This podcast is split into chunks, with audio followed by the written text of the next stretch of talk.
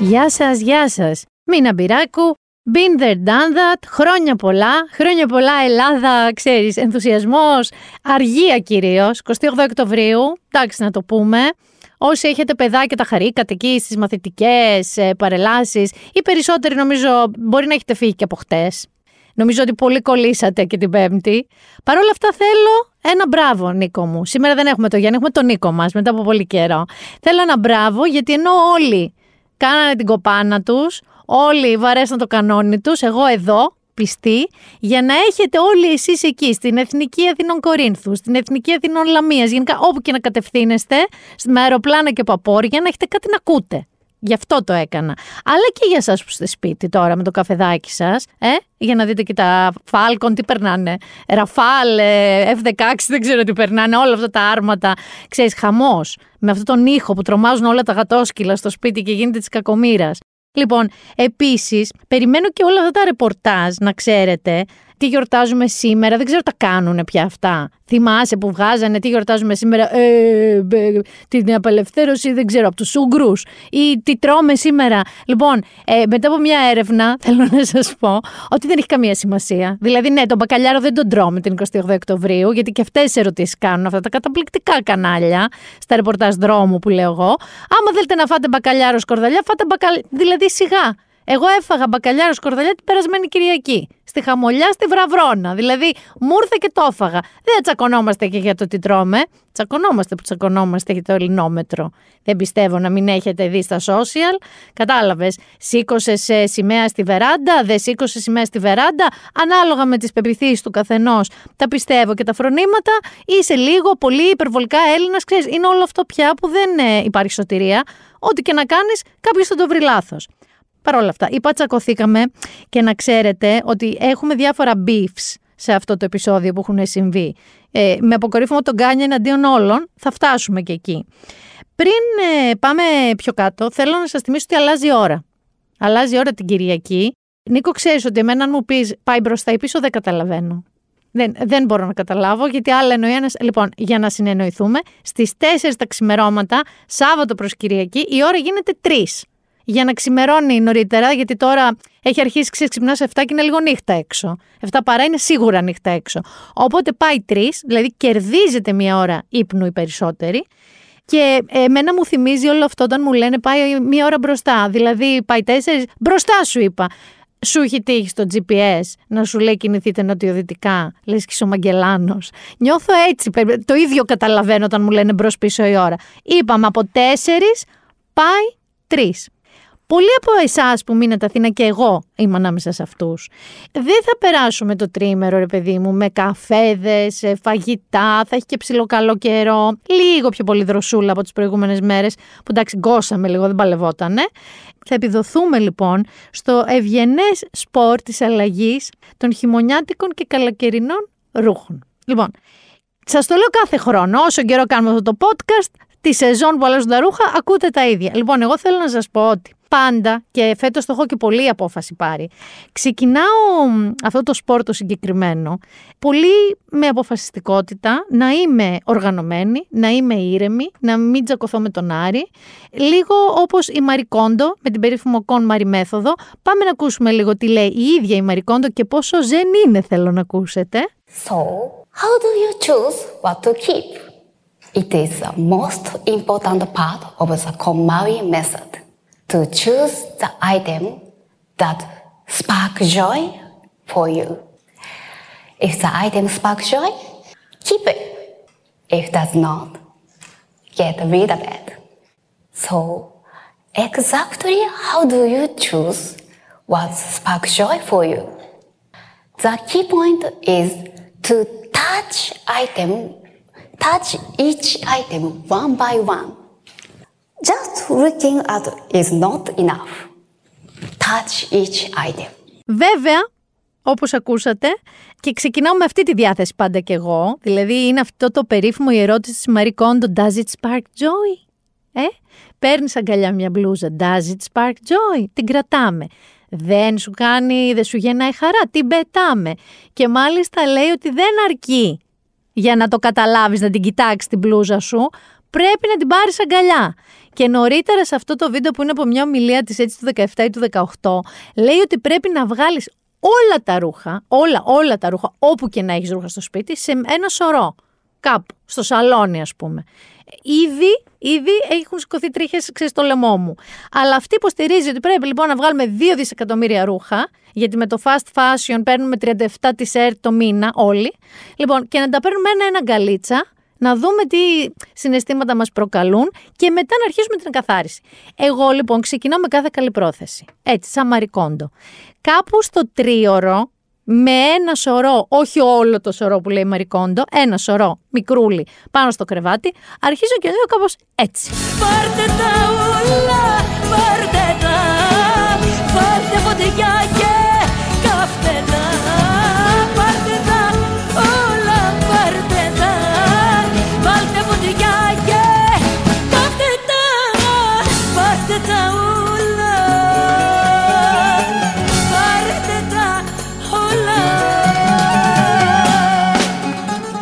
πολύ έτοιμη. Δηλαδή, περιφέρομαι στο σπίτι και λέω: Θέλω να τα κάψω όλα. Θέλω να τους βάλω φωτιά. Πάρτα, Άρη, πάρτα να μην τα βλέπω. Κάψτα όλα, δεν θέλω να τα ξέρω. Με καθησυχάζει λίγο, μου παίρνει και έναν ωραίο καφέ από κάπου να σταματήσω την κρίνια. Συνεχίζω εγώ τσίκι τσίκι, ε, κάπου στο πεντάωρο. Έχουμε φτάσει σε αυτό το επίπεδο.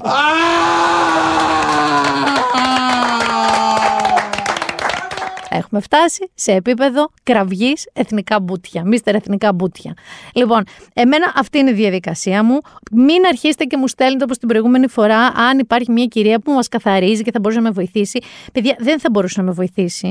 Δεν ξέρω έτσι που μένετε εσείς. Εγώ εκείνη την ώρα παίζω σκάκι εναντίον της ντουλάπας μου. Παίζω τζέγκα, σοβαρό τζέγκα όμως. Δηλαδή, ε, δεν, δεν υπάρχει περίπτωση με κανέναν τρόπο να με βοηθήσει άνθρωπος. Επίσης, δεν υπάρχει περίπτωση, γιατί όπως λέει η Μαρικόντο και τον εαυτό της που είναι tidy fanatic, είμαι κι εγώ, που μου λέτε άνοιξε μωρέ την τουλάπα, πέτα τα όλα μέσα εκεί να ξεμπερδεύεις. Χειρότερο νευρικό κλονισμό θα πάθω εγώ εκεί πέρα. Θέλω να ξέρετε ότι tidy fanatic εκτός από μένα και τη Μαρικόντο είναι και η J. Lo. Γιατί σας το λέω εγώ τώρα αυτό.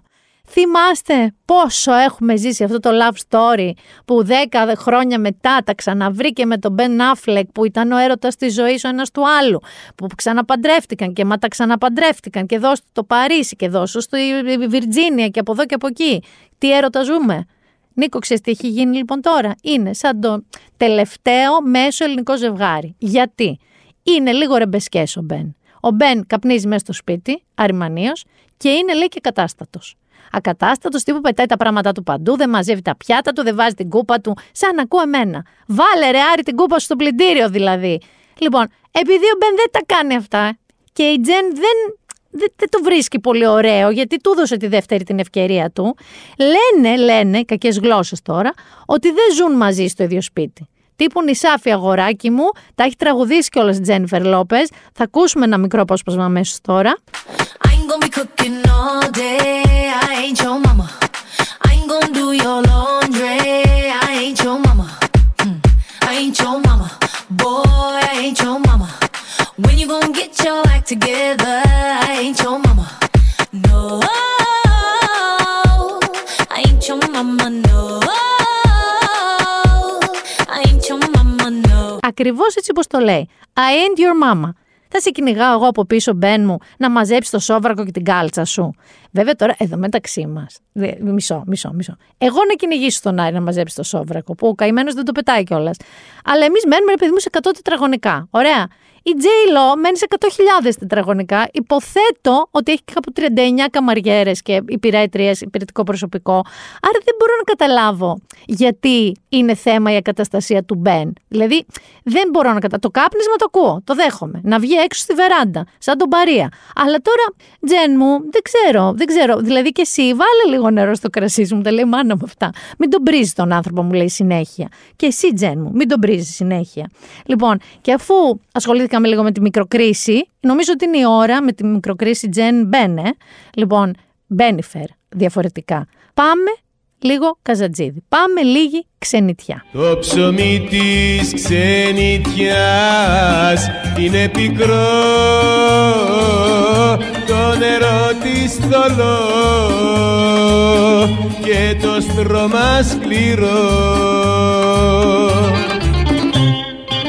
επειδή ήταν απειλητικό το μήνυμα, θα ξεκινήσω από τη φίλη μου την Κατερίνα στην Ιρλανδία, στο Δουβλίνο, που μας ακούει με το καινούριο της Μωράκι, μας είπε ότι τον έκανε και λίγο μεγάλη, τον Ορίωνα, φανταστικό όνομα, και επειδή ο μπαμπάς της οικογένειας δουλεύει λέει στο σπίτι, κάνει work from home και δεν του την παλεύει να τους έχει μέσα στα πόδια του, αυτοί όταν είναι καλές ημέρες παίρνουν σβάρνα τα πάρκα, όταν είναι κακές ημέρες κάθονται μέσα σε καφέ, η μαμά ακούει εμάς. Μου στείλε και μια φανταστική χαμογελαστή φωτογραφία του Οριονά, που είναι, ξέρεις, στη φάση του μωρού, που είναι σαν μικρός, ε, σοβαρός ή μεγάλος κύριος. Αυτό.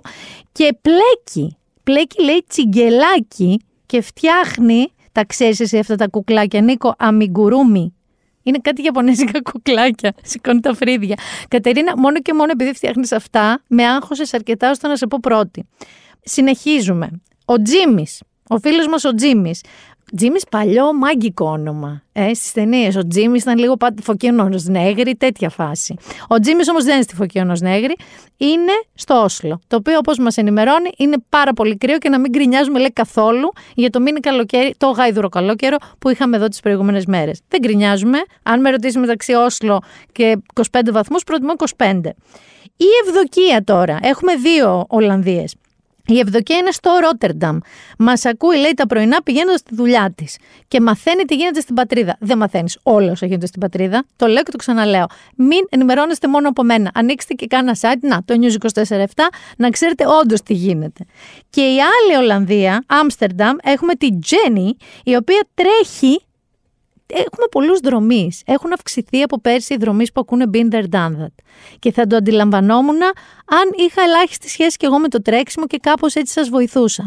Από ό,τι μας λέει όμως η Τζέννη, θέλει λέει να την εμψυχώνουμε και να την μπορώνουμε. Θέλεις, ας πούμε, σε τακτά χρονικά διαστήματα να φωνάζω Πάμε Τζέννη, γερά, πάμε Τζέννη. Μη σταματάς, Τζέννη. Να το κάνω και αυτό, παιδιά, να το κάνω. Συνεχίζω με τον Άγη, γιατί έχουμε πάντα και κάτι εξωτικό. Αυτή τη φορά είναι ο Άγης, από το Αγισίλαος υποθέτω, ο οποίος λέει είναι, κλείνει ένα χρόνο ε, ζωής στο Τόκιο, έχει μετακομίσει εκεί ένα χρόνο λόγω δουλειάς, τον επόμενο μήνα, και μας ευχαριστεί που τον κρατάμε σε επαφή με την κουλτούρα Ευρώπη-Ελλάδα. Είναι πολύ διαφορετικά αυτά τα δύο πράγματα. Ευρώπης και Ελλάδα. Ε, γιατί εκεί λέει είναι άλλος πλανήτης. Λοιπόν, και εγώ αυτή την αίσθηση έχω είναι από τα ταξίδια που θέλω πάρα πολύ να κάνω. Σας το έχω πει νομίζω. Θέλω να πάω και η Ιαπωνία, θέλω να πάω και Κορέα. Ε, ε στη σωστή Κορέα, ενώ στη Σεούλ. αλλά έχω την αίσθηση ότι είναι λίγο aliens. Δηλαδή ότι η κουλτούρα τους, η φιλοσοφία τους, ο τρόπος ζωής τους είναι τελείως μα τελείως διαφορετικός από όλη του υπόλοιπου πλανήτη. Ε, μέχρι στιγμής ο Άγιος μας το επιβεβαιώνει. Και έχω και ένα φιλί να δώσω στον εξωτικό κορυδαλό, φεύγουμε από την ξενιτιά, ε, στο φίλο μας τον Τάσο, γιατί μας ακούει, λέει, όταν βγάζει βόλτα το μωρό. Άκου εδώ προκομμένο άνθρωπο τώρα. Βγάζει το μωρό του βόλτα πριν πάει στη δουλειά με το καρότσι. Το βράδυ τρέχει για να μένει και fit και πλένει και πιάτα. Σε όλες αυτές τις δραστηριότητες, ο φίλος Τάσος μας ακούει. Μου έστειλε και μια ερώτηση που θέλω να το πούμε αυτό, γιατί μου ήρθε και από αλλού.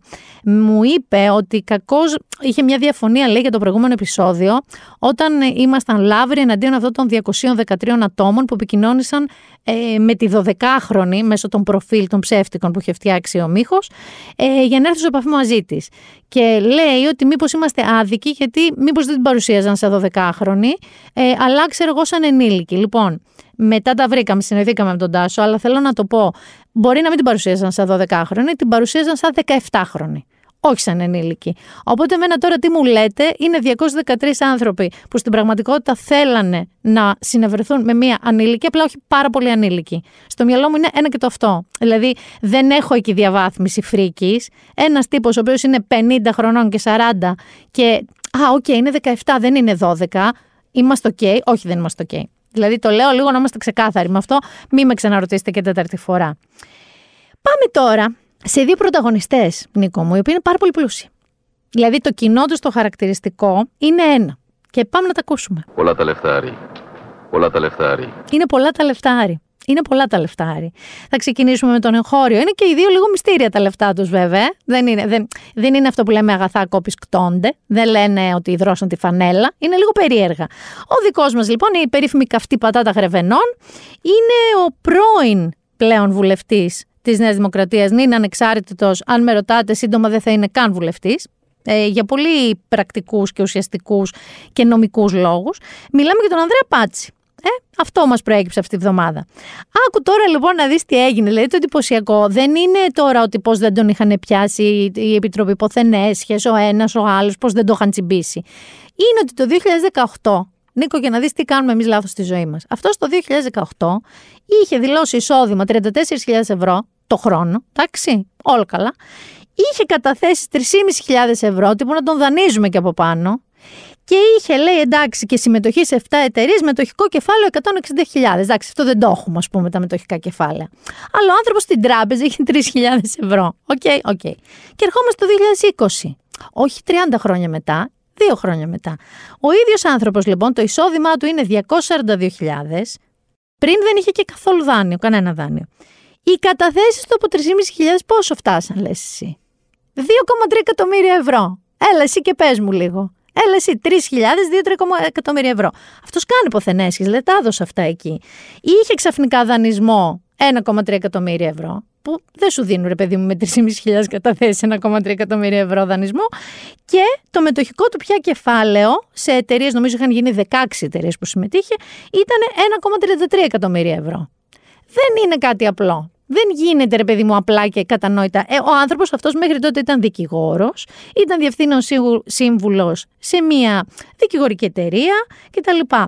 Το κόκκινο πανί που προέκυψε και το κόκκινο είναι pan intended είναι γιατί με δάνειο αυτός ήταν, δούλευε με την τράπεζα Πυραιός μέσω νομικών συμβουλών και κάπως αυτός πήρε ένα δάνειο από την εταιρεία για να κάνει τι εταιρεία όμως λες εσύ; Έκανε λοιπόν μια εταιρεία εισπρακτική. Δηλαδή, αυτή με τα κόκκινα δάνεια που πήρε δάνεια που δεν εξυπηρετούνται, που δεν τα πληρώνουν, ρε παιδί μου, οι εταιρείες και άνθρωποι, αξίας όμως ύψους 62 εκατομμυρίων ευρώ, με πόσα λες έδωσε και τα πήρε αυτά; Με 4 εκατομμύρια. Αυτός λοιπόν τι θα έκανε; Μετά, θα παίρνει τηλέφωνο, ξέρεις. Πρέπει να πληρώσει, τα απειλές, όλο αυτό το πράγμα.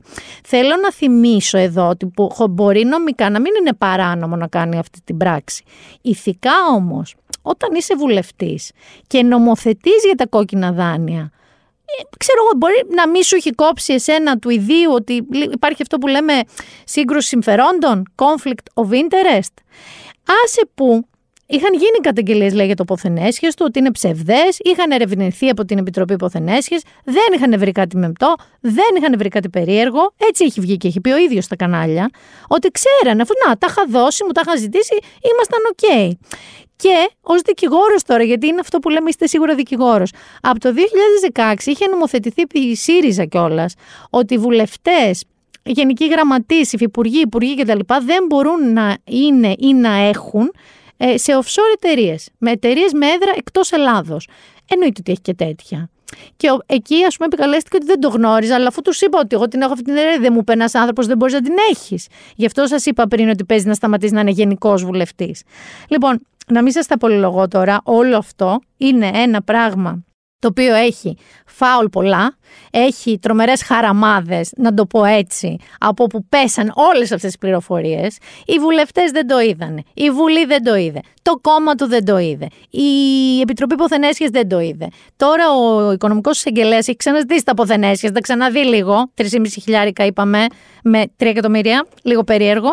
Και η ίδια η Νέα Δημοκρατία σταδιακά άρχισε να παραδέχεται, τον διέγραψε. Όπως είπε τώρα Μπακογιάννη, δεν έκανε γέρο στην έρευνά της Νέα Δημοκρατία, αλλά τον διέγραψε. Αυτό γενικά λίγο πολύ είναι και το αφήγημα. Ωστόσο, ο κύριος Πάτσης τον είδα με τα μάτια μου να βγαίνει σε ραδιόφωνα, τον άκουσα. Στην τηλεόραση τον άκουσα να είναι λίγο σαν το. Έχεις δει αυτό το μήνυμα με τον Τραβόλτα; Ε, μάλλον είναι το, το τζιφάκι που κάνει τα χεράκια έτσι σαν να μην ξέρει τι γίνεται, γιατί τι έγινε ρε παιδιά, όπως έλεγε ο Σπύρος Παπαδόπουλος. Λοιπόν, αυτός λίγο είναι στη φάση, παιδιά, εγώ σας τα είχα πει. Εσείς μου είπατε ότι είμαι εντάξει. OK, okay, OK, okay, λεπτομέρεια, δεν ήξερα ότι δεν μπορώ να έχω offshore. Α, Εντάξει, θα μπορούσατε να μου το είχατε πει. Εμένα εκεί είναι λίγο ξέρεις που με τρελαίνει η φάση. Αυτό το κομμάτι. Γιατί όλα τα άλλα παν έρχονται, παν έρχονται. Ανάθεμα νομίζω και αν θα ακούσουμε ένα σοβαρό πόρισμα. Να πάμε όμως λίγο σε έναν. Γιατί αν λέμε ότι ο κύριος Πάτση έγινε ξαφνικά πλούσιος, έχουμε έναν ο οποίος είναι πάρα πάρα πολύ πλούσιος. Αλλά όταν λέμε πάρα πάρα πολύ πλούσιος, δεν είναι στην Ελλάδα, μιλάμε ότι είναι πιο πλούσιος από τον νυν βασιλιά. Μιλάμε για τη Μεγάλη Βρετανία. Μιλάμε για αυτόν τον τραγέλαφο. Μιλάμε για αυτό το Monty Python σκηνικό. Όπου ο Μπόρις έφυγε, η Λιζ Τρας ήρθε, η Λιζ Τρας έφυγε και ήρθε ο Ρίσι, που εγώ θα τον λέω για ευνόητους λόγους Ρίτσι. Είναι ο Ρίσι λοιπόν, Σουνάκ. Ε, να πούμε καταρχάς ότι έχει μερικές πρωτιές. Ωραία. Είναι, καταρχάς είναι 42 ετών. Είναι πιτσιρίκι. Δηλαδή, αν θέλει, μπορεί να μου λέει στον πληθυντικό εμένα. Να ξέρεις. Και σένα μπορεί να μπορεί, Νίκο. Ε; Από σεβασμό και μόνο. Ηλικιακό. Είναι 42 λοιπόν χρονών μπιμπίκος. Είναι ο πρώτος μη λευκός αρχηγός κράτους στη Μεγάλη Βρετανία. Είναι Ινδός. Και είναι και ο πρώτος ever στη Μεγάλη Βρετανία Ινδουιστής. Αυτό είναι κάτι πραγματικά σημαντικό. Δηλαδή που η θρησκεία του είναι ο Ινδουισμός. Ε, φοράει μάλιστα και το, την κάλαβα η Καλάβα, αυτό το κόκκινο βραχιολάκι των Ινδουιστών, το είδαμε τώρα στην ορκομοσία του. Λοιπόν, να σας πω μερικά facts για αυτόν, τον ίδιο, γιατί τα λεφτά ξαναείπα δεν είναι δικά του. Λοιπόν, αυτός γεννήθηκε από μπαμπά γιατρό του δημοσίου, της Αγγλίας, η μαμά του φαρμακοποιός, αλλά τελείωσε πολύ καλό σχολείο, ήταν αυτά τα εσόκλειστος σε κολέγιο ε, στο Winchester, συνέχισε στην Οξφόρδη σπουδές, πολιτική, φιλοσοφία και οικονομικά και μετά πήγε και έκανε και MBA στο Στάνφορντ. Και ερχόμαστε λοιπόν στο Στάνφορντ, διότι εκεί γνώρισε τη σύζυγό του. Η σύζυγός του λέγεται Αξάτα Μούρτη. Θα μου πεις τι μου λες κούκλα μου, τι Αξάτα, τι Μούρτη. Θες να σου το πω αλλιώς. Είναι η κόρη του Ινδού δισεκατομμυριούχου Ναραγιάννα Μούρτη, ο οποίος για να σε βοηθήσω ακόμα πιο πολύ τον λένε Ινδό Bill Gates ο τύπος αυτός, ο μπαμπάς της γυναίκας, δηλαδή του πρωθυπουργού της Βρετανίας, πώς λέμε ο μπατζανάκι του κουμπάρου του ξαδέρφου μας, έχει μια εταιρεία software, την Infosys, και η, η κόρη του με μερίδιο μόλις Νίκο 0,91%. Πες τι περιουσία έχει, σε τι αντιστοιχεί αυτό το 0,91% της εταιρείας του μπαμπά της. 700 εκατομμύρια λίρες. Δηλαδή πάνω από μισό εκατομμύριο λίρες. Ναι, και εγώ έτσι ένιωσα. Αυτή τη μικρή φλέβα που πετάχτηκε στο μέτωπό σου. Λοιπόν, μαζί έχουν 730 εκατομμύρια λίρες, γιατί έχουν και κάποια σπίτια στο Λονδίνο, έχουν ένα σπίτι στο Μαλιμπού.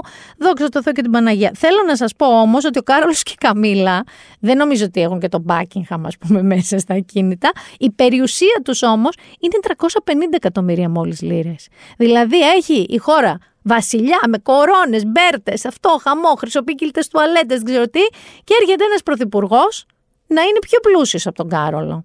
Το οποίο από μόνο του είναι λίγο κάπως.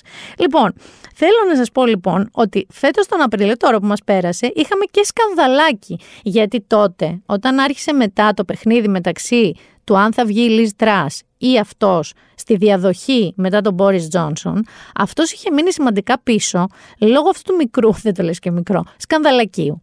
Η γυναίκα του λοιπόν που είπαμε ότι είχε αυτή την περιουσία έτσι, και έχει μερίδιο στην εταιρεία, η οποία εταιρεία έχει και διαρκή κέρδη, δεν είναι ακίνητα τα κέρδη της, έχει κέρδη συνεχώς κάθε χρόνο, κάθε μήνα, τζιράρει. Ωραία. Αυτή λοιπόν τι είχε αποφασίσει; Φορολογείται λοιπόν στην Αγγλία ως, όχι ως μόνιμη Βρετανή πολίτης. Οπότε τι κάνει, έδινε στη Βρετανία 30.000 λίρες το χρόνο σαν φύ και όμως δεν φορολογεί το εκεί. Αυτό λοιπόν άρχισαν οι αντίπαλοι του Ρίση να το λένε, να το φωνάζουν, να τον ε, διαπομπεύουν και αναγκάστηκε αυτή να πει ότι Λοιπόν, ωραία, θα φορολογούμε στην Αγγλία. Ξέρεις τι υπόλοιπο έχει, 20 εκατομμύρια λίρες από τα 30.000 30 λίρες που δίνει τώρα. Λοιπόν, πέραν αυτού, πέραν αυτού όμως, ο ίδιος είναι λίγο, δεν είναι Mr. Bean ακριβώς αλλά δεν τον λες και μην καφατζή. Εντάξει. Ε, αυτό που του χρεώνουν, το οποίο εντάξει το θεωρώ λίγο αστείο, είναι όταν ξεκίνησε την καριέρα του στην Goldman Sachs, γιατί είναι φυσικά ξέχασα να σας πω, ήταν Golden Boy χρηματιστηρίου. Ε, του είχαν κάνει ένα, γινόταν ένα ντοκιμαντέρ εκεί πέρα και κάτι τον ρωτούσαν και λέει: Έχω φίλους αριστοκράτες, έχω φίλους ανώτερης τάξης, έχω φίλους της εργατικής τάξης. Κάνει μια παύση και λέει: Ε, όχι της εργατικής τάξης και συνεχίζει, προσπαθώντας να πει ότι έχει μίξ φίλων, εκτός από την εργατική τάξη. Αυτό όμως τότε να του το δώσει, πιτσιρίκι ήταν. Για πάμε να δούμε ω πολιτικό, ω βουλευτή, τι είπε σχετικά πρόσφατα σε μια δημόσια ομιλία του σε μια καλή περιοχή της Βρετανίας, του Λονδίνου συγκεκριμένα. From all of you, I managed to start changing the funding formulas to make sure that areas like this are getting the funding that they deserve. Because we inherited a bunch of formulas from the Labour Party that shoved all the funding into deprived urban areas, uh, then they, you know, that needed to be undone. I started the work of undoing that. Είπε σαν επιχείρημα υπέρ του να τον ψηφίσουν, δηλαδή στο κοινό του, ότι εγώ θα αλλάξω, άλλαξα την πολιτική των προηγούμενων του Εργατικού Κόμματος, που πηγαίναν και παίρνανε τα δημόσια κονδύλια και τα δίναν στις υποβαθμισμένες περιοχές. Για να τις βοηθήσουν, εικάζω εγώ τώρα. Εγώ λέει θα τα παίρνω και θα τα δίνω σε περιοχές πλούσιες σαν τις δικές σας. Είναι ο ορισμός του μαυρογιαλούρου, θα σας εξαφανίσω μεν. Λοιπόν, το είπε στα σωστά του. Και από εκεί και πέρα υπάρχουν και κάποιες έτσι σκηνές. Αυτές είναι οι Mr. Bean, που σε μία συνέντευξή του προς δύο φοιτητές, ε, μαθητές μάλλον, έχεις δει μωρέ τώρα όλη αυτή είναι Αμερικανιά και οι Έλληνες πολιτικοί το κάνουν. Τους κάνουν συνεντεύξεις παιδάκια, δείχνουν απλή καθημερινή. Ε, σε δύο λοιπόν τέτοια περιστατικά την πάτησε ως εξής.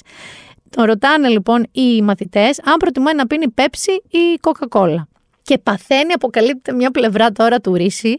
Άλλα αντί άλλων. Λέει, όχι απλά πίνω κοκακόλα. Είμαι, λέει, φανατικός. Συλλέγω πράγματα της κοκακόλα και εκεί στον ενθουσιασμό του λέει I'm a coke addict. Και του παίρνει κάποια αρκετά δευτερόλεπτα να καταλάβει τι έχει πει και το ξαναλέει. A total coke addict. Και καταλαβαίνει γιατί αρχίζουν και χαζογελάνε βέβαια οι μαθητές και τους λέει «Ε, εννοώ Coca-Cola addict. Και προχωράει και λέει για να δεις πόσο γνώστης. Άρα για να υπάρχει σομελιά Coca-Cola. Γιατί θα μπορούσε ορίσει. Είπε ότι καλύτερη είναι η Mexican Coke. Ακούγεται ακόμα χειρότερο το Mexican Coke. Δηλαδή είναι νάρκος πια το επεισόδιο. Αλλά τέλος πάντων εξηγεί ότι εκεί έχει, ε, ξέρω εγώ, ζάχαρη από ζαχαροκάλαμο και του αρέσει περισσότερο κτλ. Και, και το άλλο μαγικό που έχει κάνει την ίδιο, στο ίδιο περιστατικό, ήθελε να βγει ανθρώπινος και λαϊκός, με 730 εκατομμύρια λίρες περιουσία. Οπότε, πάει σε ένα βενζινάδικο και έχει κανονίσει να τον τραβήξει φωτογράφος φωτογραφία. Και βρίσκει ένα Kia. Τον δείχνει τέλος πάντων φωτογραφία να βάζει βενζίνη σε ένα Kia αυτοκίνητο. Και αποκαλύπτεται πάρα πολύ σύντομα ότι πήγαν οι υπεύθυνοι δημοσίων σχέσεών του, είπαν αν έχει κάποιος εκεί ένα συμβατικό αυτοκίνητο.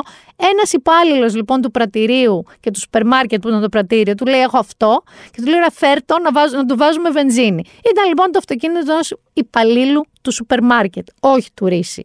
Και το ακόμα καλύτερο είναι ότι πάει να πληρώσει και του, δει, του λέει ο άνθρωπος να κάνει ανέπαφη συναλλαγή. Και θέλω να σας ξαναπώ, δεν είναι η μαμά μου, δεν είναι η Σάσα ετών 75, είναι ο Ρίση ετών 42. Και πάρα πολύ μοντέρνος και πάρα πολύ πλούσιος και σονσόν και δεν ήξερε, του έδειχνε ο άνθρωπος πώς να κάνει την ανέπαφη συναλλαγή. Εικάζω ότι δεν πληρώνει τα πράγματά του ο ίδιος. Λοιπόν, ε, θέλω να σας πω ότι δεν είναι και ντερέκι, ε. Δείχνει ψηλός, Νίκολα, δεν είναι, είναι ένα 70. Είναι μόνο ένα 70 και ο πιο κοντός πρωθυπουργός που έχει περάσει από τη Βρετανία είναι ο Τσόρτσιλ με ένα 68. Αυτός τώρα έχει πάει στο κλαμπ Μακρόν, δηλαδή η 1,70, 1,73, 75 είναι ο Μακρόν, νομίζω είναι ο Σόλτς, είναι ο Ζελένσκι, είναι εκεί. Ε, η ψηλή ψηλή είναι ρε παιδί μου άλλη, είναι τύπο Biden, ο Τριντό είναι ένα 88, ο Ρούτε της ε, Ολλανδίας νομίζω είναι ένα 90 φεύγα. Και μια και λέμε τώρα για ηγέτης, να, να πούμε ότι ο Πούτιν είναι ένα 68 και ο Κιμ Γιονγκούν είναι 60. Απλά το, το αφήνω εδώ, δεν λέω κάτι γι' αυτό, απλά το αφήνω εδώ. Και θέλω λίγο να αφιερώσουμε σε όλο αυτό το πλούτο και στον κύριο Πάτσι, ο οποίος είχε τον ε, ξαφνικό ανεξήγητο πλούτο και στον κύριο Ρίτσι, Ρίση, ο οποίος έχει τον συζυγικό πλούτο, έτσι λίγο βιολιστής στη στέγης.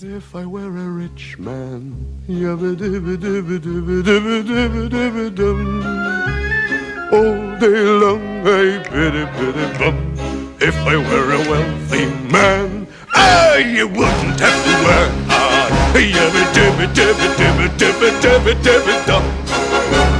Lord, who made the lion and the lamb, you decreed I should be what I am. Would it spoil some vast eternal plan? If I were a wealthy man.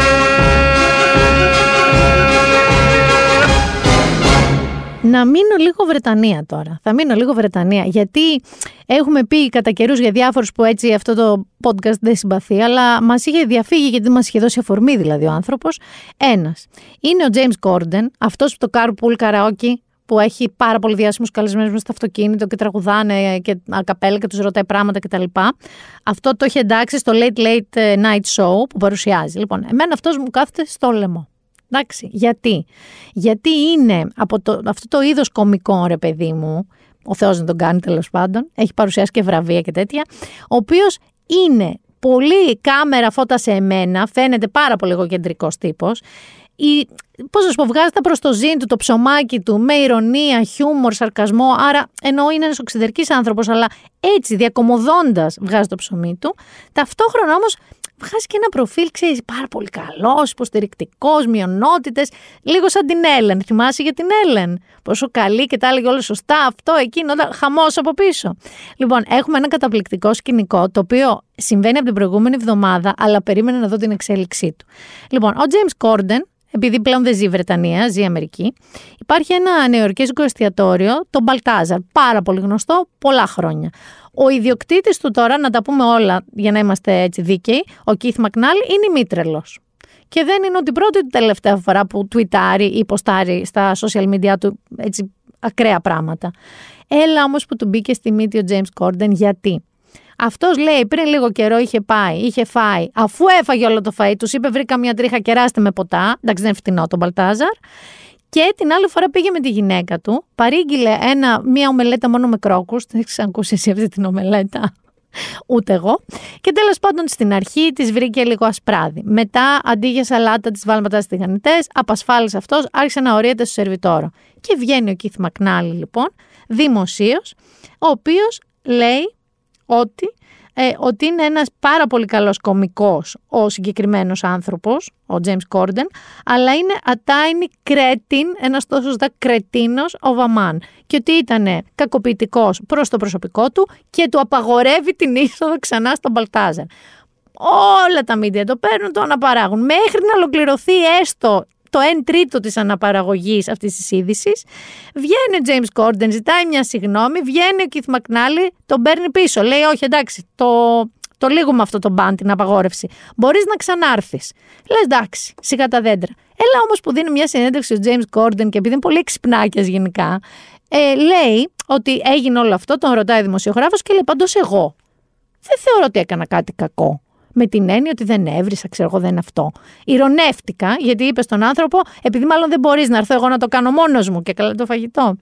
Τα ακούει ο Κίθ Μακνάλη αυτό. Πάλι πίσω Γιάννη τα καράβια. Λοιπόν, αυτή τη στιγμή δεν ξέρω ο James Corden που βρίσκεται, αν το επιτρέπεται είσοδο στον Μπαλτάζαρ ή όχι. Ξέρω όμως ότι επειδή αυτά πάντα παίρνουν έτσι τον ασκό του αιώλου και ανοίγουν μια τρυπίτσα.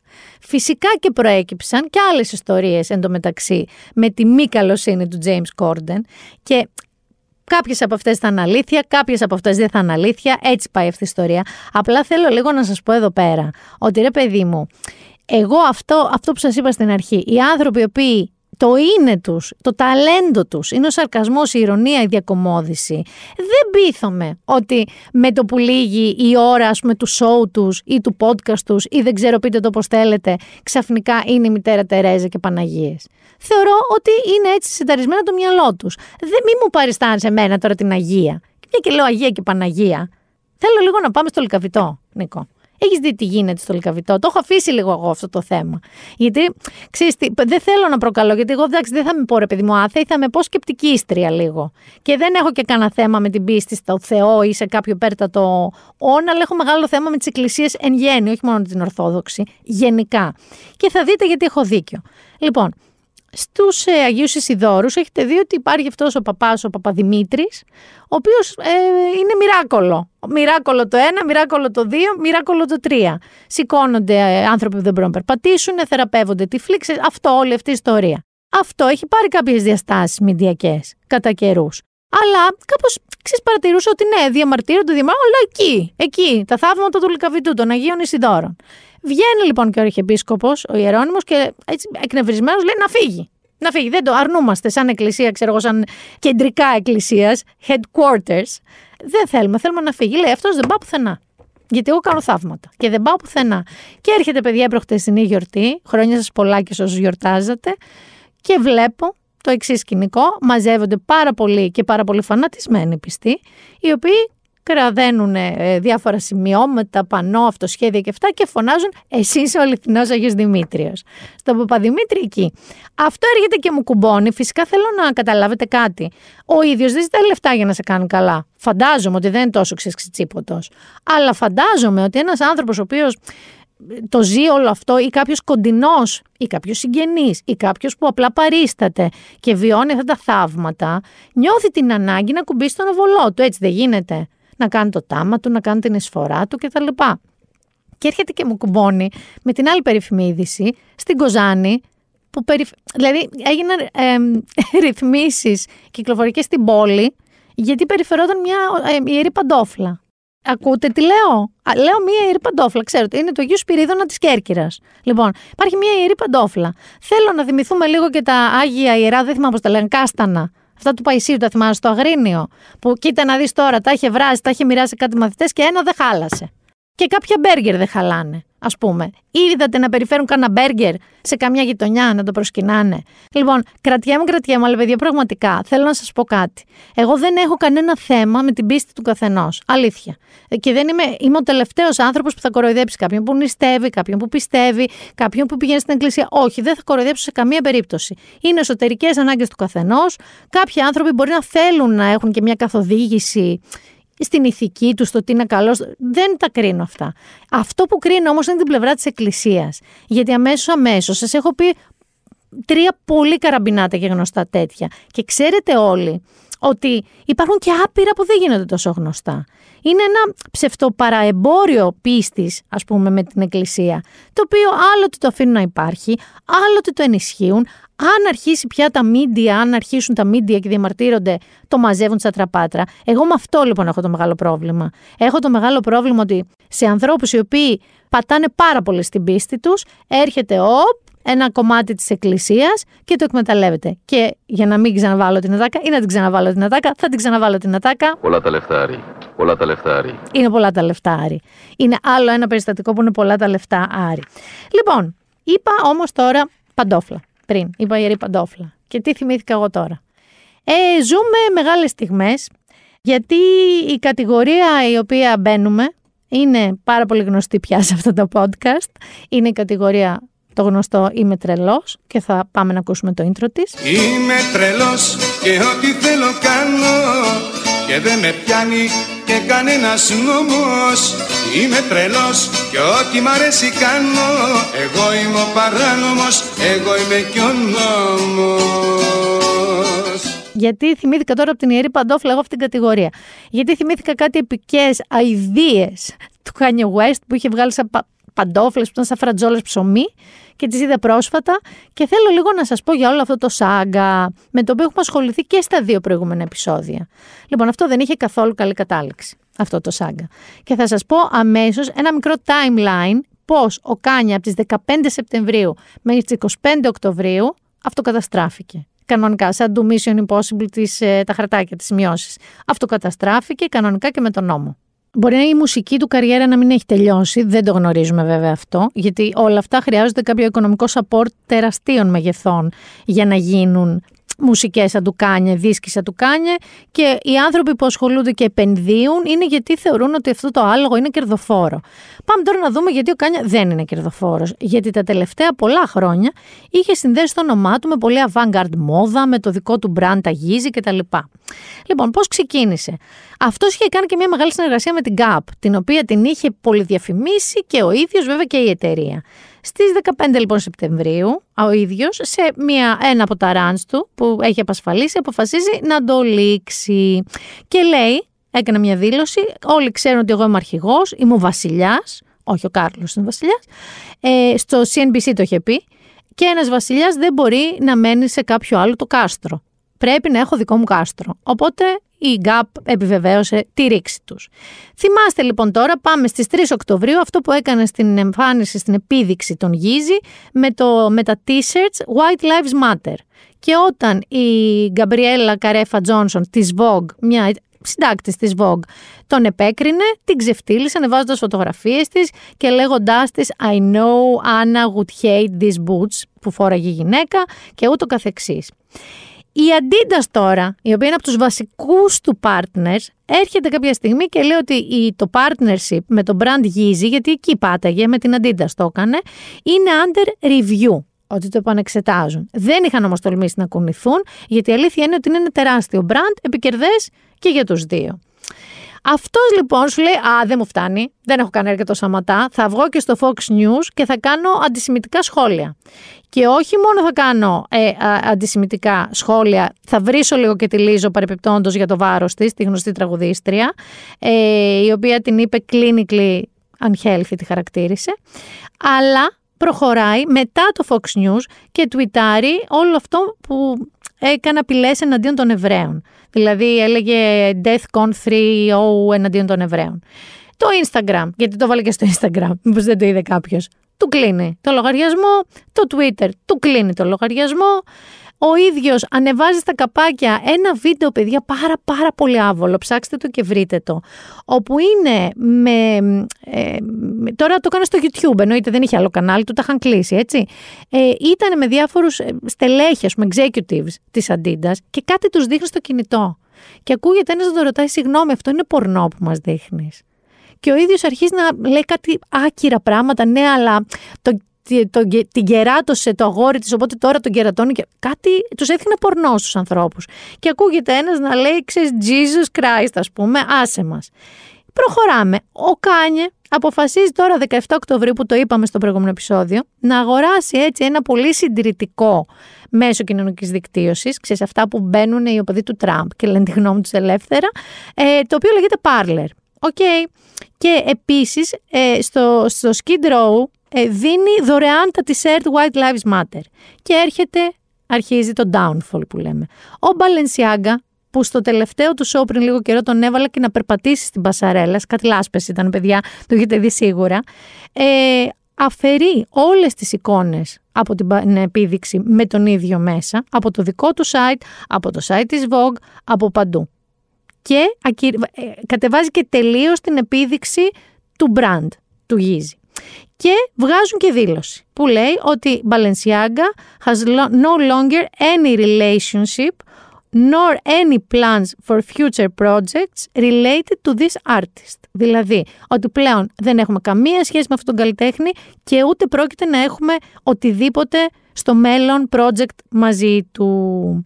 Προχωράμε, γιατί έρχεται και η Vogue και κόβει κάθε δεσμό με τον Κάνια. Η Άννα Γουίντουρ, η μεγάλη και τρανή κυρία της Vogue, έχει μια δεκαετία με φιλία μαζί του. Και εγώ απορώ τόσο καιρό πως δεν είχε αποτρελαθεί με τα καμώματά του. Ε, τρελάθηκε και αυτή με τα καμώματά του, χωρίς επίσημη ανακοίνωση. Ήταν όμως ξεκάθαρο γιατί από το site της Vogue κατέβηκαν και η επίδειξή του και οι φωτογραφίες του και οτιδήποτε σαν χωρισμός. Πώς λέμε ότι οι τάδε με τον τάδε χωρίσαν να γίνει κανέναν follow και φέρε τις φωτογραφίες, σαν χωρισμός με την Άννα τη Wintour. Και ερχόμαστε τώρα στο διατάφτα, διότι η καυτή πατάτα, αυτό έγινε τώρα 21 Οκτωβρίου που σας λέω, ε, με την Άννα Wintour και τη Vogue. Η καυτή πατάτα είναι η Adidas. Η Adidas λοιπόν ακόμα δεν είχε πάρει θέση. Και εδώ θέλω να ακούσουμε ένα μικρό απόσπασμα από έτσι ένα πολύ προκλητικό ε, ατακούλα του Κάνια σε σχέση με την Αντίντας, όπου λέει, όπως θα ακούσετε, ότι εγώ μπορώ να κάνω αντισημιτικά σχόλια, αλλά η Αντίντας δεν μπορεί να με κάνει drop. Τι να κάνουμε τώρα; Για πάμε να τον ακούσουμε. The thing about it, me and Adidas is like, I could literally say anti-Semitic shit and they can't drop me. I could say anti-Semitic things and Adidas can't drop me. Now what? Now what? Ε, έχω να σας πω ότι τελικά με πάρα πολύ κόσμο να προγκάρει ξέρεις, και να λέει αντίτα τι θα κάνεις να, ό,τι θα κάνεις τώρα, τελείωσε τη σχέση της με τον Κάνιε, effective immediately. Τελείωσε τη σχέση της, τέρμα, φινίτο, τέρμα. Οπότε όσοι έχετε και συλλεκτικά παπούτσια και ξέρετε Yeezy, ξέρετε που θα πάνε στο Θεό στο eBay. Κρατήστε τα, πουλήστε, δεν ξέρω τι θα κάνετε, αλλά πάπαλα. Οπότε θέλω να σας πω ότι ο Κάνιε με αυτά και με εκείνα έπεσε από το 10 ψήφια ε, τη δεκαψήφια περιουσία. Έχασε πάρα πολλά χρήματα και η αλήθεια είναι ότι πραγματικά δεν ξέρω ούτε πώς το έκανε, ούτε πώς το κατάφερε, ούτε πώς τίποτα. Κατάφερε μέσα σε λιγότερο από 15 μέρες να τα διαλύσει όλα ρε παιδί μου. Και να σας πω και κάτι. Λέμε έχει mental illness, OK. Okay. Δεν είναι όμως δικαιολογία. Γιατί ειδικά μετά από αυτό που είπε για τους Εβραίους, που ξεσηκώθηκε τεράστιο κίνημα εναντίον του, είδαμε όλα αυτά τους σούφαρχους, τους ημίτρελους που μπήκαν και στο Καπιτόλιο, να κρεμάνε σε γέφυρες πανώ ότι ο Kanye είχε δίκιο για τους Εβραίους, death con στους Εβραίους κτλ. Οπότε ναι, θέλετε να το δούμε σαν χαχά γραφικό να τον δούμε. Που δεν είναι, είναι θλιβερό αυτό που συμβαίνει. Αλλά δεν είναι και τόσο ανάλαφρο τελικά. Και θα πάμε σε κάτι ανάλαφρο τελικά. Όμως, θα προχωρήσουμε. Διότι να ξέρεις, Νίκο, επειδή δεν έχεις παρακολουθήσει την κατηγορία αυτή, το είμαι τρελός, έχει συνήθως Kanye, έχει ήλον σίγουρα, και μετά έχουμε διάφορους. Έχουμε Πούτιν, έχουμε Μερτογάν, έχουμε διάφορους. Κιμ Ιονγκούν. Λοιπόν, ο ήλον όμως είναι η σταθερά αυτής της κατηγορίας. Την προηγούμενη εβδομάδα είχε βγάλει ένα άρωμα που μύριζε τσουρουφλισμένη τρίχα. Αυτή την εβδομάδα λοιπόν είχε δύο πάρα πολύ ωραία tweets. Το ένα έδειχνε τον εαυτό του να κυκλοφορεί με ένα νυπτήρα μπάνιου. Σαν πιντέρε, παιδί μου, ένα νυπτήρα μπάνιου στο Twitter και έλεγε ε, at headquarters of Twitter let it sink in, sink in ο νυπτήρας. Κρατώντας αυτό, sink in, let it sink in, σημαίνει χωνέψτε το. Αρχίστε να το σκέφτεστε, να το χωνέψετε. Υπάρχει όμως και ένα άλλο slang. Το kitchen sink σαν ρήμα του kitchen sink something, σημαίνει ότι έρχομαι να τα κάνω όλα μπουρλότο, θα πω, που έλεγες από φωνοταρά. Είναι τύπου ριζικές και εκ βάθρων αλλαγές. Οπότε πολλοί έχουν προσπαθήσει να αποκωδικοποιήσουν αυτό το μήνυμα του, του Ήλον, όταν ο Ήλον έδωσε κι άλλο στο λαό του. Ο Ήλον λοιπόν έκανε ένα tweet πάρα πολύ λιτό, δωρικό θα το πω, με μία ελληνική λέξη γραμμένη στα ελληνικά. Τη λέξη διαλεκτική. OK, okay, OK. Okay. Δεν είπε τίποτα άλλο. Από κάτω εννοείται ότι οι Αμερικάνοι, ξέρεις, άμα τους ρωτήσεις που είναι το Παρίσι, δεν ξέρουν. Τώρα δεν σου μιλάω για τους Νεοϋορκέζους, σου μιλάω για την υπόλοιπη Αμερική.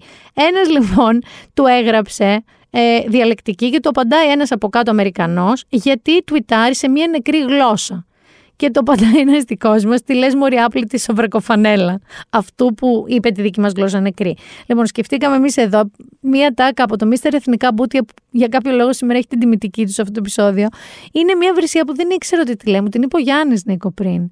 Θες να την ακούσουμε μαζί. Τι λες, Μωρή Μαϊμού του Φαραώ. Τι λες, Μωρή Μαϊμού του Φαραώ. Αλήθεια. Λοιπόν, έτσι θα απαντούσαμε εμείς. Στο, στο, έχει κολλήσει με τον Κάνια. Στον Ήλον, παιδιά, στον Ήλον. Θα σας πω και ένα μικρό για τον Πούτιν. Για τον Πούτιν, ο οποίος που είπαμε ότι είναι 1,68 ο Πούτιν, ε, παρακολούθησε μια άσκηση πυρηνικών δυνάμεων, γιατί τα έχει όλα η Μαριωρή, ρε παιδί μου, αυτή τη στιγμή, όλα, και της έλειπε αυτό, και μίλησε βέβαια για τον κίνδυνο παγκοσμίου πολέμου. Το χειρότερο που εγώ νιώθω με όλο αυτό, δεν ξέρω αν το νιώθεις κι εσύ, δεν ξέρω αν το νιώθετε κι εσείς, είναι ότι ε, τα ακούω Μπενάκη Βιενάκη. Δηλαδή, α, πάλι, πάλι είπε για τα πυρηνικά του αυτός. Πάλι, άντε, πάλι μας λέει θα το πατήσει, πάλι μας λέει για παγκόσμιο πόλεμο. Και ξέρεις, κάπως έτσι θα μας έβρει το κακό. Αλλά πριν μας βρει το κακό, παιδιά, επειδή κάποιος θα το πατήσει, θα είναι ο Κιμ, θα είναι ο Πούτιν, θα είναι ο Ερντογάν, ποιος ξέρει, λέω να πάμε στο entertainment μας.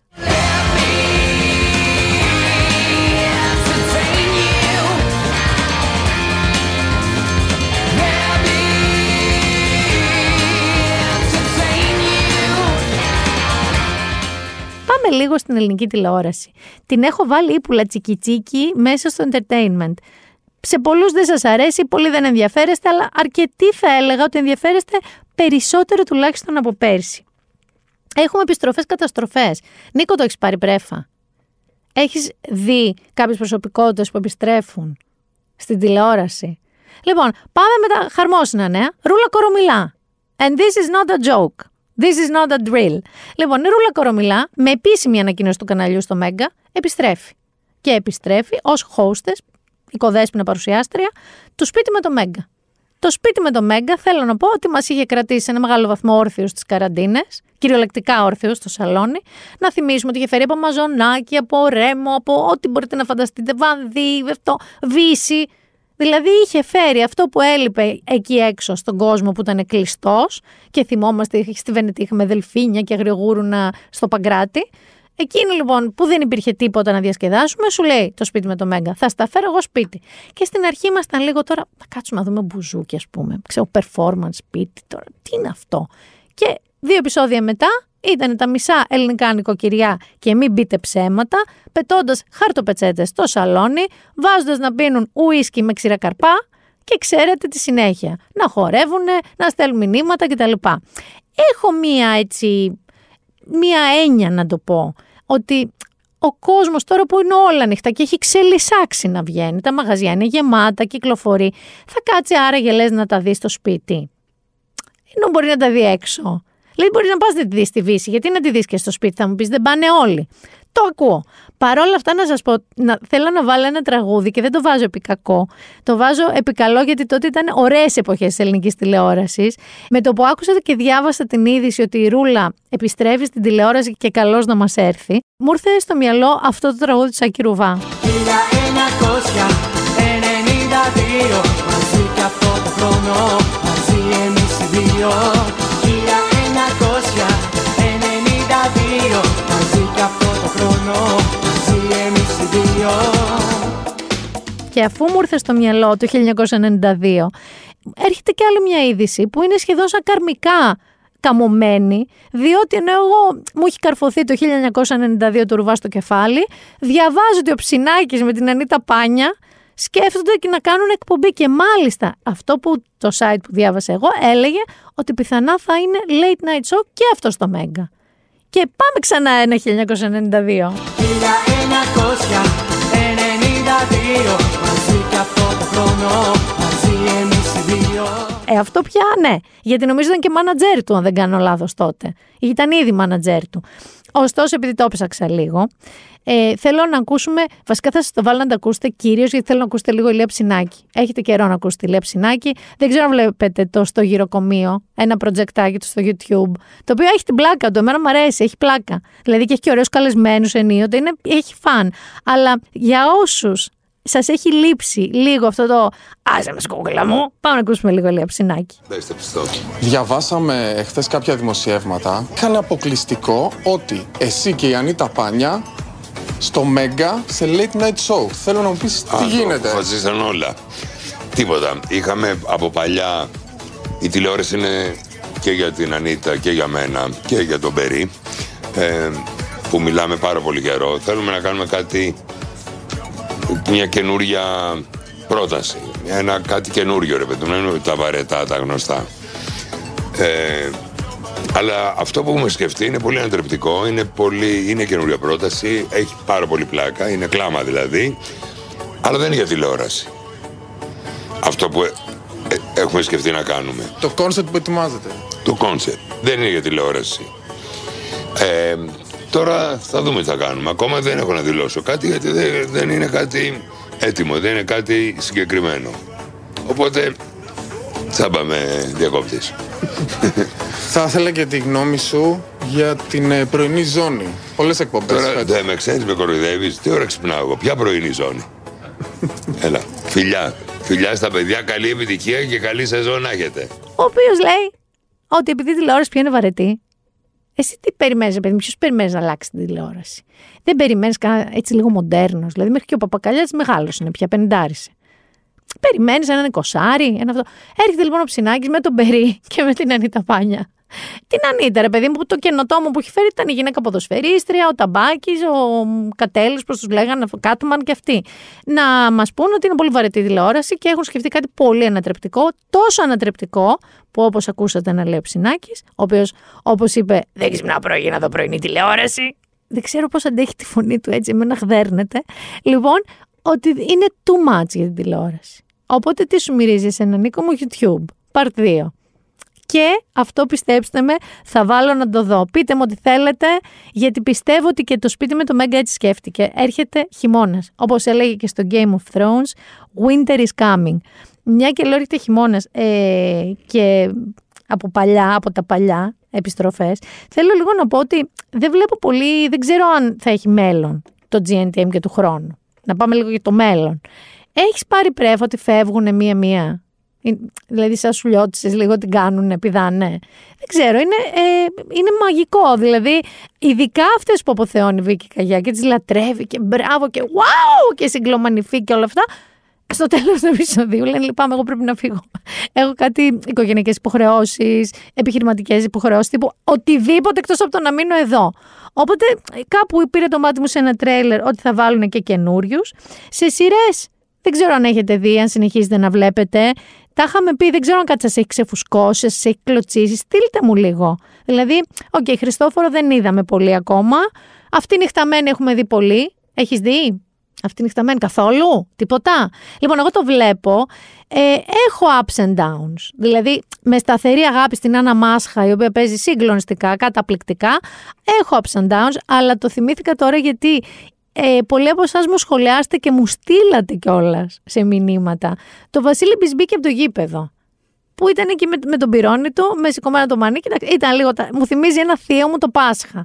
Αυτός ο θείος μου, παιδιά, πάντα όπου κάναμε έτσι Πάσχα κλασικό, εμφανιζόταν 8.30 το πρωί, πορωμένος, γκαζωμένος, να μπουν οι σούβλες, να αυτό, να εκείνο το άλλο. Και γύρω στις 11 είχε ήδη κρεμάσει αυτή την κατάσταση. Ξέρεις που λίγο έχει ταλαιπωρηθεί το ρούχο σου, κρέμεται μια μπύρα στο χέρι, λίγο γυαλίζει μούρι σου, τα μάτια σου έχουν κρεμάσει. Λίγο μια τέτοια κατάσταση. Αλλά πραγματικά μου το στείλατε να σας πω τι, στο γήπεδο ήταν ο άνθρωπος. Τι θέλετε να φοράει, ποσέτ; Δηλαδή δεν είναι και ο Μπισμπίκης έτσι. Αφήστε τον ήσυχο, μην μου τον βρίζετε με το στρατή βαρδάρι. Τα έχουμε πει. Είναι πιο στρατή βαρδάρη από Βασίλης Μπισμπίκης. Πάμε όμως να σας προτείνω σειρές τώρα, πραγματικές ξένες σειρές από αυτές που προτείνει αυτό το podcast. Λοιπόν, επειδή έρχεται το Halloween και εδώ είναι η ώρα του, δεν μου έχεις βάλει εσύ Νίκο ποτέ αυτή τη, το intro, η αλήθεια που πονάει. Η αλήθεια πονάει, η αλήθεια πονάει, η αλήθεια πονάει. Μα μπορεί να σε λυτρώσει. Λοιπόν, μια αλήθεια που πονάει δεν είναι σε σχέση με το Halloween, αυτή την είπαμε την προηγούμενη φορά. Είναι όμως σε σχέση με όλους εσάς που δεν διαμαρτύρεστε για το Halloween μόνο. Διαμαρτύρεστε για οτιδήποτε ξενόφερτο. Είστε εσείς που μπορεί να πείτε και γιατί γιορτάζουμε το Γιου Βαλεντίνου, ενώ δεν θυμάμαι πώς λέγεται ο Έλληνας ε, Ορθόδοξος αντίστοιχος. Ε, ε, είστε εσείς που γκρινιάζετε και τολμάτε να πείτε γιατί στολίζουμε δέντρα και όχι καράβια και τον Άι Νικόλα. Είστε εσείς που γκρινιάζετε για το Halloween. Είστε εσείς που γκρινιάζετε για τον Dia de los Muertos που έρχεται και αυτό τώρα. Αυτή τη βδομάδα είναι και αυτό. Και αυτό μπορεί να το γιορτάσουμε. Να βαφτούμε σαν τη νύχτα των νεκρών, τη Μεξικάνικη. Αλλά είστε όλο αντίρρηση μέχρι πότε μέχρι το Black Friday. Εκεί δεν έχετε καμία διαφωνία και αντίρρηση. Όταν οι 60 ίντσες σας κάσουν στη μισή τιμή, έρχεται και Μουντιάλ, δεν έχετε κανένα πρόβλημα. Και θέλω εδώ να πω, όχι δύο μέτρα και δύο σταθμά. Ξέρεις εσύ σε ποιον μιλάω, γιατί τσακώθηκα με ένα φίλο μου που μου τα έβριζε όλα και του λέω να σε ρωτήσω κάτι. Έχεις ψωνίσει έστω και ένα πράγμα στο ελληνικό Black Friday; Ε, μου λέει εντάξει, εκτόσει. Όχι, λέω, δεν είναι εκτόσει. Είναι Black Friday που δεν το είχαμε στην Ελλάδα, είναι αμερικανικό. Έχεις ψωνίσει. Μου λέει, έχω ψωνίσει. Άρα μόκοτο του λέω. Τελείω. Ό,τι θέλει θα γιορτάζει ο καθένας. Οπότε, πάμε τώρα στις σειρές που σχετίζονται με τρόμο, μυστήριο, λόγω Halloween. Και γιατί τέλος πάντων μου αρέσει με αυτό το είδος. Λοιπόν, θα πάμε πρώτα με μία ταινιούλα. Netflix. Κακό τη λέω ταινιούλα, γιατί παίζουν και πάρα πολύ καλή ηθοποιοί. Ε, παίζει η Jessica Chastain και ο Eddie Redmayne, πάρα πολύ καλή ηθοποιοί. Είναι στηριγμένη σε true crime, δηλαδή σε αληθινή ιστορία. Λέγεται The Good Nurse. Και πάμε να σας πω την ιστορία. Η Amy είναι μια τρομερά συμπονετική νοσοκόμα, είναι single μαμά, ε, μονογονεϊκή οικογένειά της και έχει και μία έτσι, ε, πολύ απειλητική για τη ζωή της ε, κατάσταση με την καρδιά της, ένα θέμα με την καρδιά της. Παρόλα αυτά δουλεύει πάρα πολύ σκληρά στην, στις εντατικές, γιατί είναι εντατικολόγος ας πούμε νοσοκόμα ε, και ψυχολογικά έχει γίνει κουρέλι και οργανικά έχει διαλυθεί, νυχτερινές βάρδιες, κουρέλι τώρα η γυναίκα και εμφανίζεται ο Τσάρλι. Ο Τσάρλι λοιπόν είναι ένας επίσης έτσι ε, συμπονετικός, έτσι βγενής ε, νοσοκόμος, ο οποίος αρχίζει στο δικό της τμήμα και σύντομα αρχίζουν να τα βρίσκουν πάρα πολύ σαν φίλοι, ένα πολύ έτσι δυνατό δεσμό αναπτύσσουν, αρχίζει και την ξαλαφρώνει από υποθέσεις για να νιώθει να έχει ελεύθερο χρόνο, να βλέπει το παιδί της, να φροντίσει την υγεία της κτλ. Όλα βαίνουν καλώς. Και αρχίζουν και πεθαίνουν μυστηριωδώς κάποιοι ασθενείς. Και αρχίζει και φαίνεται ότι αυτός ο Τσάρλι δεν είναι αυτό ακριβώς που νομίζουμε. Και αυτή αναγκάζεται η Amy πια, η νοσοκόμα μας, να ρισκάρει τον εαυτό της, τη δική της ασφάλεια και ακαιρεότητα, των παιδιών της, προκειμένου σιγά σιγά σιγά, είναι slow burner αυτή η ταινία αυτό που λέμε, δεν είναι καταιγιστικής δράσης, προσπαθεί σιγά σιγά σιγά να συλλέξει πληροφορίες από ένα ξεκάθαρα μη στα καλά του άνθρωπο για να καταδικαστεί. Αυτό λοιπόν είναι αληθινή ιστορία. Έχει συμβεί στην πραγματικότητα. Και πάμε τώρα σε ένα τελείως διαφορετικό, το οποίο είναι ο ορισμός της οργιώδους με την καλή έννοια φαντασίας. Τον ξέρετε τον Κιγέρμο Ντελτόρο. Είναι συγκλονιστικός σκηνοθέτης με Όσκαρ. Δηλαδή, μη λέμε βλακίες, έχει από το Shape of Water, από το Λαβύρινθο του Πάνα, χαμός. Αυτός λοιπόν, με αφορμή το Halloween και σήμερα που, που ακούτε το επεισόδιο, αν το ακούτε, Παρασκευή, το ακούτε δηλαδή την πρώτη μέρα που βγαίνει. Σήμερα βγαίνουν και τα δύο του τελευταία επεισόδια. Γιατί έβγαζε δύο την ημέρα, εδώ και τέσσερις μέρες. Λοιπόν, έχει κάνει οχτώ ιστορίες τρόμου με ασύλληπτα τώρα ε, εφές, σκηνοθεσία, φωτογραφία, ε, διάφορα twists υποθέσεων κτλ. Δεν είναι συσχετιζόμενο το ένα με το άλλο, είναι αυτόνομα.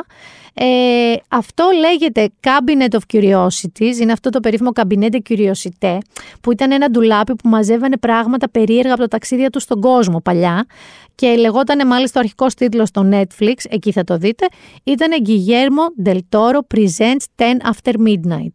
Λοιπόν, έχει τρομερούς ηθοποιούς, τρομερούς ηθοποιούς και εγώ σας υπόσχομαι, γιατί δεν έχω δει τα δύο τελευταία, αλλά ό,τι έχω δει μέχρι τώρα, ε, με αποκορύφωμα το δεύτερο επεισόδιο, θέλω να με θυμηθείτε, ε, είναι ο ορισμός πραγματικά του τρόμου.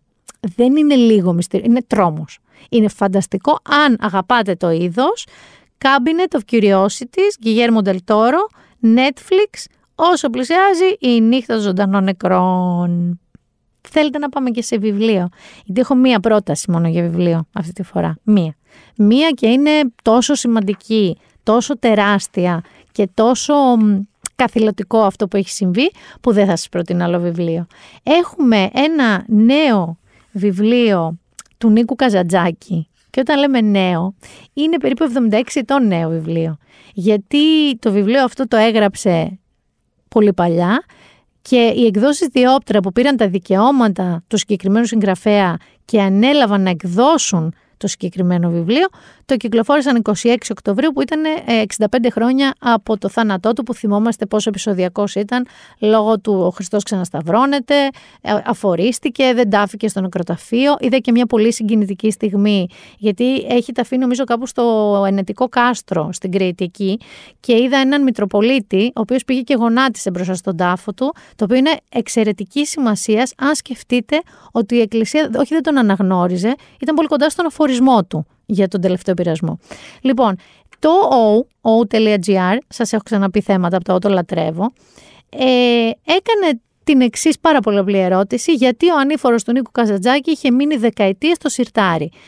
Και ρώτησαν τον εκδότη και τον ιδιοκτήτη των ε, εκδόσεων Διόπτρα, τον Κωνσταντίνο Παπαδόπουλο. Λοιπόν, και μας λέει, γιατί θέλω να δείτε, να μπείτε να το ψάξετε, έχει και εκπληκτική δουλειά από άποψη τέχνης στο εξώφυλλό του και σε όλα τα εξώφυλλα των έργων του Νίκου Καζατζάκη που επανακυκλοφόρησε διόπτρα. Ε, εδώ θέλω να πω πολλά συγχαρητήρια στο φίλο μου τον Γιάννη Καρλόπουλο, έναν εκπληκτικό γραφίστα που έχει αναλάβει όλο αυτό το project.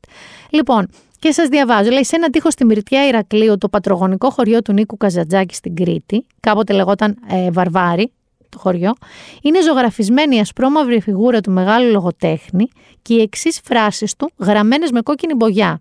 Και ένας ανήφορος έλαμψε μπροστά μου όλο πέτρα και μια κόκκινη γραμμή και ένας άνθρωπος που ανηφορίζει. Απλό, λιγόγραμμο, ιερογλυφικό και το γνώρισα. Ήταν η ζωή μου. Λοιπόν, έτσι μια κόκκινη γραμμή λοιπόν έχει στο εξώφυλλο και σε όλα του τα εξώφυλλα σχετική το βιβλίο «Ο Ανήφορος». Γράφτηκε το 1946, ακριβώς μετά το βίος και πολιτεία του Αλέξη Ζορμπά.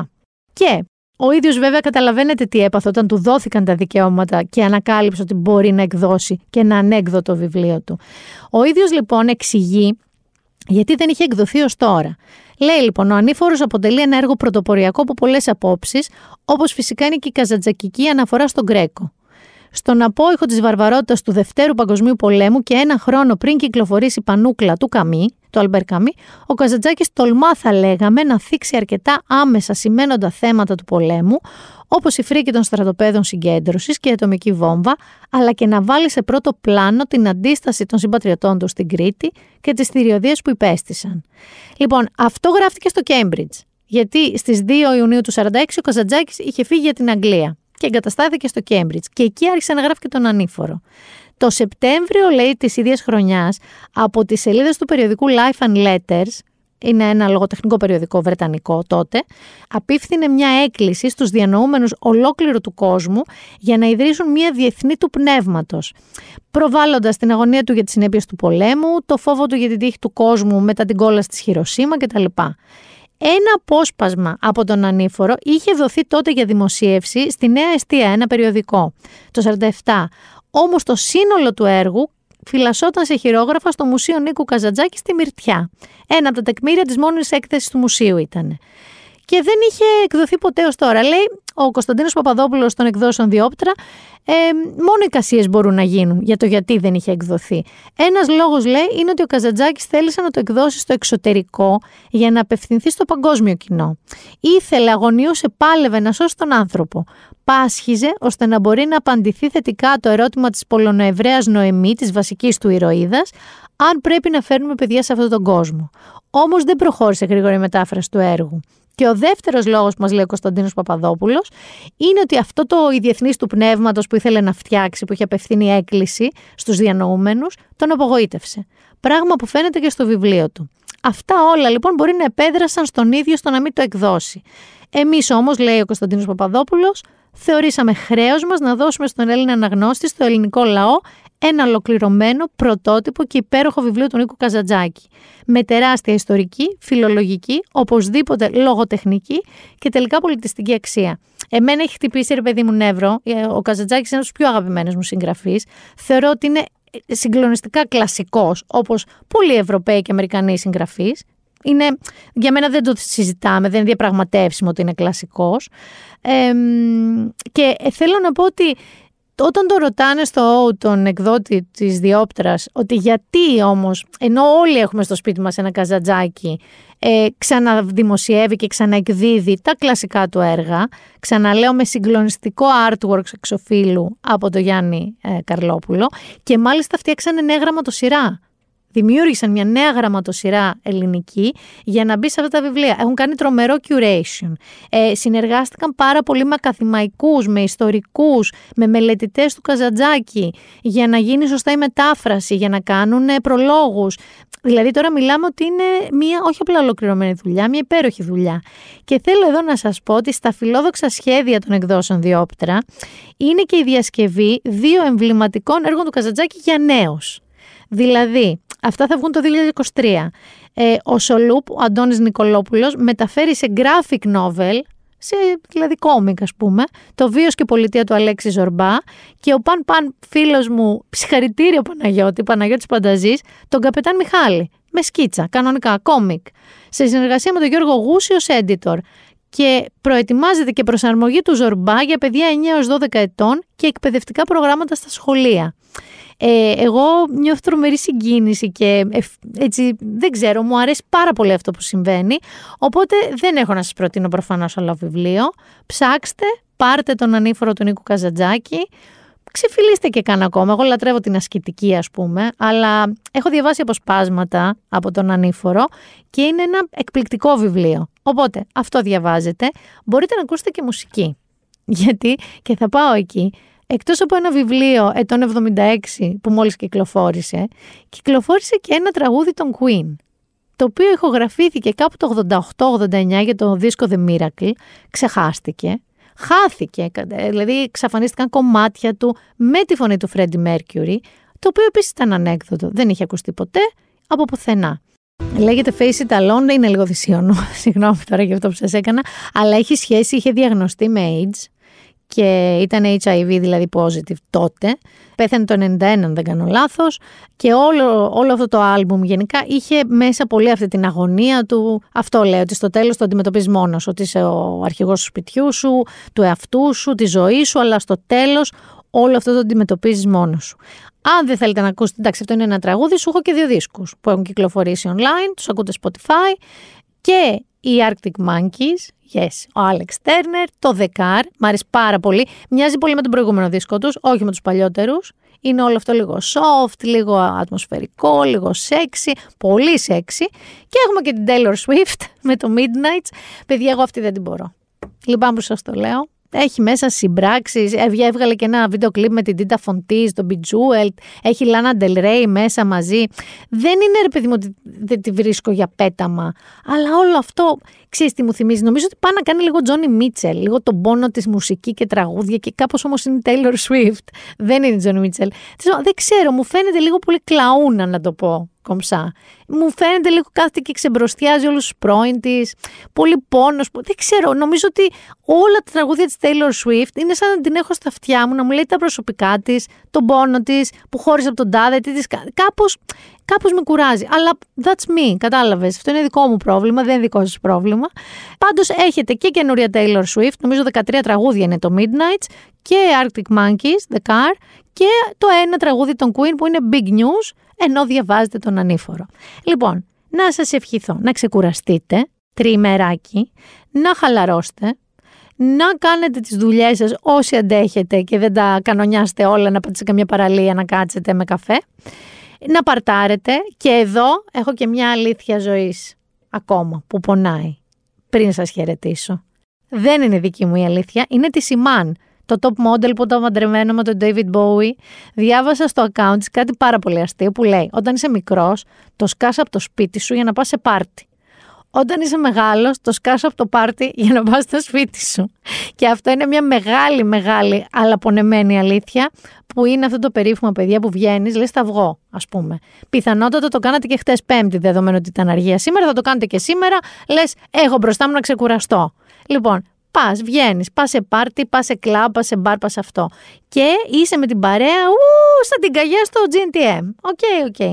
Και φτάνεις στην κόκκινη γραμμή σου. Τελεία. Τελείωσε, ρε παιδί μου. Δεν είναι όπως παλιά που σου λέγανε οι φίλοι σου, έλα ρε να κάτσουμε λίγο ακόμα, μισή ωρίτσα, μία ωρίτσα, δύο, πάρε ένα ποτό αυτό. Θυμάσαι, έλα να πιούμε ένα σφινάκι. Σε, από μια ηλικία και μετά από αυτή η ηλικία είναι σίγουρα τα 40, μη σας πω και νωρίτερα, έρχεται μια στιγμή που σβήνει, κατεβαίνει ο γενικός, ρε παιδί μου που να έρθει μπροστά σου ο Brad Pitt να σου πει Χάνει, θες να πιούμε ένα ποτάκι ακόμα, είσαι όχι, θέλω να πάω σπίτι μου και να βγάλω τα ρούχα μου τώρα. Συνήθως βρίσκεις κάτι κουλέ δικαιολογίες. Άμα έχεις παιδί, ότι πω, πω με πήρε νταντά, πρέπει να γυρίσω. Λες κάτι κουλά ψέματα αύριο το πρωί, άσε μα, με έχω ξύπνη με 7,5 ώρα. Μα γιατί είναι αργία, ναι, αλλά εγώ έχω ένα ραντεβού. Ε, πω, πω, πρέπει να βοηθήσω τη μαμά μου που μετακομίζει. Μετακομίζει μαμά σου, ναι, ναι, μετακομίζει μαμά μου. Όλο αυτό τα πάντα αρκεί να το σκάσεις από το πάρτι και να γυρίσεις στο σπίτι σου. Λοιπόν, να μην νιώθετε ενοχές. Άμα θέλετε να φύγετε, θα πείτε απλά κουράστηκα είμαι μεγάλος άνθρωπος, όπως λέει και η Naomi Watts στο προηγούμενο επεισόδιο που λέγαμε, θα πάω σπίτι μου. Ή, αν έχετε κουράγιο να παρτάρετε, μαζί σας, εμείς ραντεβού την επόμενη Παρασκευή. Δεν έχουμε άλλο τρίμερο, έχουμε σύντομα άλλο τρίμερο. Όχι, ε. πάμε Χριστούγεννα μετά. Ξέρω ότι μερικοί έχουν ήδη πάρει μελομακάρονα. Έχω δει φίλους. Έχετε αρχίσει πάρα πολύ νωρίς. Δεν έχει προλάβει να ολοκληρωθεί μισή διατροφή από μετά το καλοκαίρι. Α είναι. Φιλιά πολλά, ήταν η Μίνα Μπυράκου και το Been There Done That.